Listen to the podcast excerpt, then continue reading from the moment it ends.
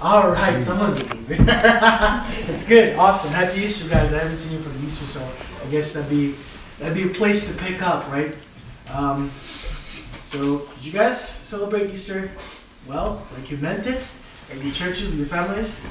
I was at my cousin's wedding, so I couldn't. Oh, good. I mean, that's that's one heck of a celebration still. Yeah, yeah, yeah. That's good. All right.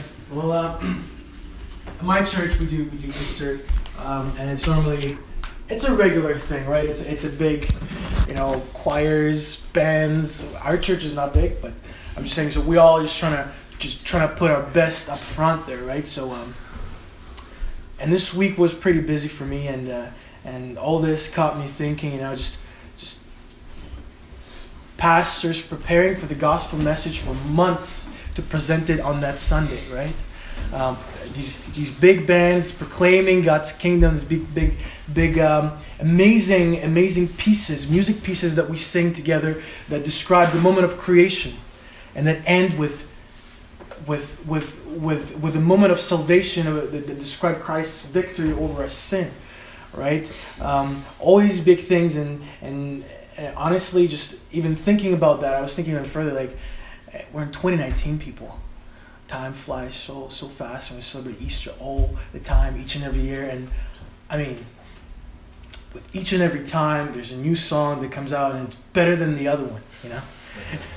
Uh, so, uh, some church just figure something out with the lights, and they just I don't know, just do it every time in a very unique way. And uh, I mean, we're, we're, we're in a time where I'm gonna say this uh, this word, but it's it's almost like it's become an industry nowadays, where uh, we're trying to perfect it. It's almost like one church is racing the other church from down the street. It's like who's who's got a better spoken preacher, who's got a bigger band, who's got who's got a, a whose worship leader is wearing tighter jeans kind of thing, whose whose youth pastor is more hip, right? Or whose children's ministry has has a bigger, greater program, and and I guess I guess you probably figured out where I'm going with this, but I just want to ask ourselves this question: Is that it?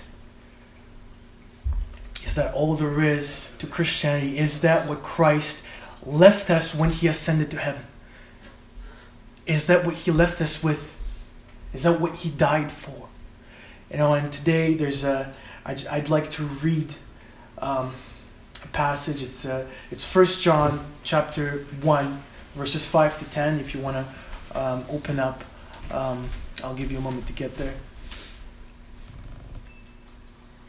First So again, chapter fir- First John, um, first chapter, five to ten, and then we'll pick up in the second chapter, one to six.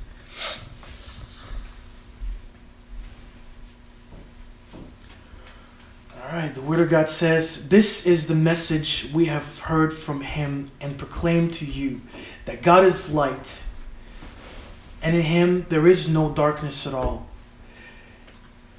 If we say we have fellowship with Him while we walk in the darkness, we lie in, and do not practice the truth. But if we walk in the light as He is in the light, we have fellowship with one another, and blood of Jesus, His Son, cleanses us from all sin. If we say we, we have no sin, we deceive ourselves, and the truth uh, is not in us. If we confess our sin, He is faithful and just to forgive us our sins and to cleanse us from all unrighteousness. If we say we have not sinned, we make Him a liar, and His word is not, is not in us. Now, picking up in chapter 2, again, um, John is making these big statements. God is light. There is there is no darkness in Him. And I almost like, why are you saying this, John? Why, wh- wh- where are you going with this? But he picks up in chapter two here, um, verses one to six. He says, "My little children, I am writing these things to you, so that you may not sin. But if anyone does sin, we have an advocate with the Father, Jesus Christ, the righteous. He is the propitiation for." For our sin, and not for ours only, but also for the sins of the whole world. Now, watch this, verse 3. And by this we know that we have come to know him if we keep his commands. Whoever says, I know him but does not keep his commandments, uh, is a liar, and the truth is not in him.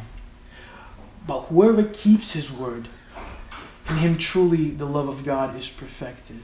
And now, guys, if you if you if you're underlining something, I, I would like you just to underline this. But by this we may know that we are in Him, and double underline, double highlight this.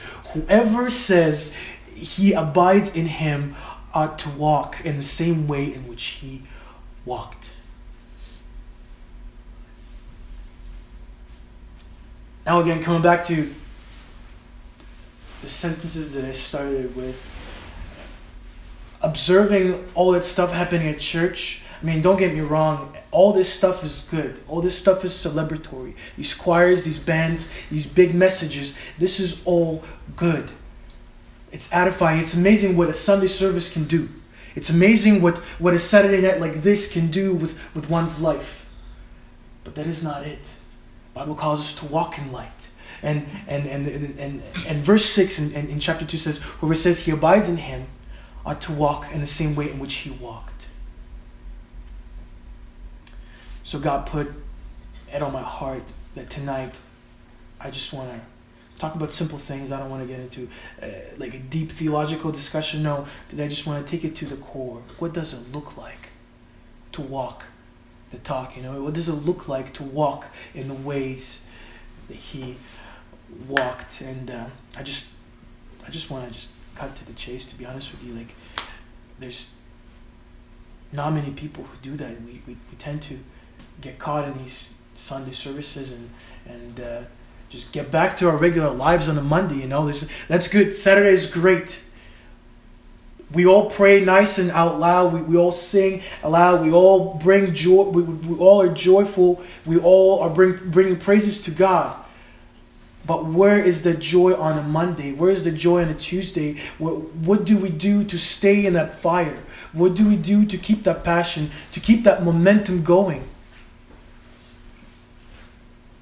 And again, what, what does it look like to walk in the same way in which he walked? What does it feel like to be a child of God? What does it taste like to taste the fruit of the Spirit and not turn your back on it?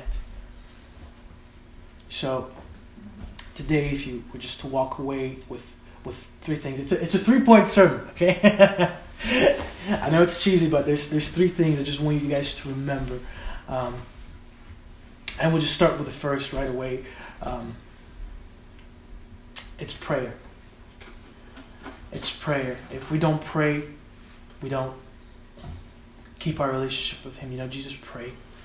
Jesus prayed and commanded us to pray and said, He said, when you pray, don't again like I, it's Matthew chapter six. I'm just gonna say a few a few verses here to just have a backbone. Um, Matthew chapter 6, verse 5, it says, And when you pray, you must not be like uh, hypocrites, for they love to stand and pray in the synagogues. For we love to stand and pray here on a Saturday night. It's so so exciting to pray even together with you guys. It's so exciting. But do we pray in our closets? Like he says, he says, but when you pray in verse 6, but when you pray, go into your room and shut the door and pray to your father who's in secret. Mm like, do we do that? I know it's nice, guys. I'm, I'm happy you guys are praying with me together. It's, it's so encouraging to me. But do we do that? The moment we step out of these walls, what, what do we do? We just flip on Netflix and everything is good? Pray first before anything That's else. Right. And then last again. That's right. And then again, come back just to the backbone of our of our uh, of the whole tonight's talk is is like what does it look like the way that he walked? Because bible calls us to walk in the way that he walked. And jesus prayed. Oh man how he prayed. He prayed early in the morning. He prayed all night. And he called his disciples to pray. To pray. You know he prayed before and after every important event in his life. He prayed. He prayed on the cross. Father forgive them he prayed for us. Well, it's it's crazy to think if we if we flip through the scriptures just to to see how big Jesus' closet was, how big that how deep that relationship with the Father was, and he claimed that him and the Father are one. The prayer is designed to make us one with him, like-minded with him, and man, I, I just I just want to just throw a verse out there, like the extent of Jesus' prayer life. Do you believe that he prayed for us? He prayed for his disciples and he prayed for us. Like, look, I'm just gonna uh, in in John chapter 17. I'm just gonna I'm just, just gonna like read a quote from him. Holy Father, protect. He's praying for disciples. Protect them by the power of your name, the name you gave me, so that they may be one as we are one. And then he prayed for us. And later on in this, in John chapter 17, if you're ever curious, uh, verse 20 to 21. My prayer is not for them alone, but I pray also for those who will believe in me through their message. What a testimony we are to Jesus' prayer. This is Jesus' prayer answered. He prayed for us who will believe in this message. I'm just, I'm just blown away by that. You know, he, he prayed again. Like he had a relationship, unique relationship with the Father. Did he not command us to pray without ceasing? Pray without ceasing. How hard is that? Would it make sense for the children of God to cherish their time with the Father? We give him four hours and 13 seconds out of our schedule just to serve us, not to even serve him, not to even praise him sometimes. We make it through the week and we just show up at church so broken, starving for His presence, starving for His Spirit, star- starving for Him to minister to us. So often that we even like we even ask for things when we pray, and that's it. Um, and one last point I want to make on on, on the prayer here. Um, you know, um, when Jesus went into the temple, he what did he do? He flipped the tables, right? He flipped the tables. He said, "What are you guys doing? My my house should we call it a house of prayer?" Of prayer. And he said, "You have turned it into a den of thieves." Now where's the temple? Now where's the temple? The tem- that temple is destroyed, but now our bodies is the temple for the Holy Spirit to dwell in. Is your temple called house of prayer or is it a den of sins? Have you turned that place, that altar, for, for some idols? And tonight I just want to simply say, hey, it's, it's, it's about time we, we give our all prayer to Him. Not only Saturday night prayer, not only Sunday morning prayer, but our daily prayer, our prayer in secret. I'm just gonna. I don't want to rant for too long, but I'm just gonna go into the second point because of three points. Uh, you guys may have guessed it. It's already uh, obvious. It's second thing I guys want you to walk away from uh, from here with is is uh, is reading your Bible, reading God's Word, being being in love with it, right? For it's the ultimate truth. It, and again, just just go, going back to the, the that that backbone that, I, that I'm referring to, what does it look like to walk in the way that he walked? And if you look at Jesus, all he did is speak, pray, uh, teach his word. It's literally quotes. You can you can literally look at look at Jesus like whatever it's it's highlighted in red. You can flip back into the Old Testament and find these exact words. It's amazing. The stuff that he cried out on the, on the cross, the stuff that he taught about the kingdom of heaven. You can just flip back to the Old Testament, boom, it's right there. How come we don't know that? How come we don't know these things? How, how come we don't speak Scripture? How, to, how come we don't breathe Scripture? You know, when Jesus was tested, he ran to prayer. When Jesus was tempted, what did he do? Fell into temptation? Just right, right after. No.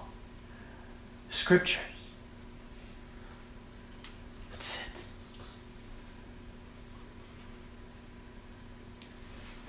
You know, he even prayed using Scripture. He he, he, he, he taught multitudes using Scripture. And I like I like the way, the way Psalm 1 puts it. He's, it says, Blessed is the man who walks not in the counsel of the wicked, nor stands in the way of the sinners, nor sits in the seat of scoffers, but his delight is in the law of the Lord, and on his law he meditates day and night. Like, is that me? Do I delight in the law of the Lord? I know we are right now. We're delighting in the law of the Lord. We're reading the scripture, but do we del- like is that our delight? Is that something that we long toward? And it says again later on, it says, on his law he meditates day and night. Like I mean, I wish this was me. And it continues, he's like a tree planted by the streams of water eh, that yields its fruit and its seasons, and its leaf does not wither. Like if you're feeling tired, if you're feeling weary, if you if you feel like your leaves are withered, if you feel like like you you're getting dry, like that's the reason, man. You don't dwell on the law day and night. It's not your delight. It's something else.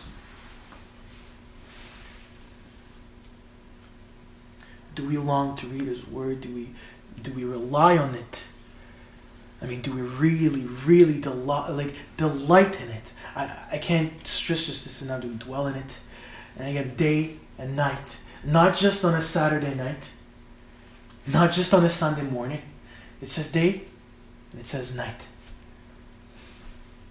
Hey, not to rant on and on about this. I just want to go to the third thing, and it's evangelism, and it's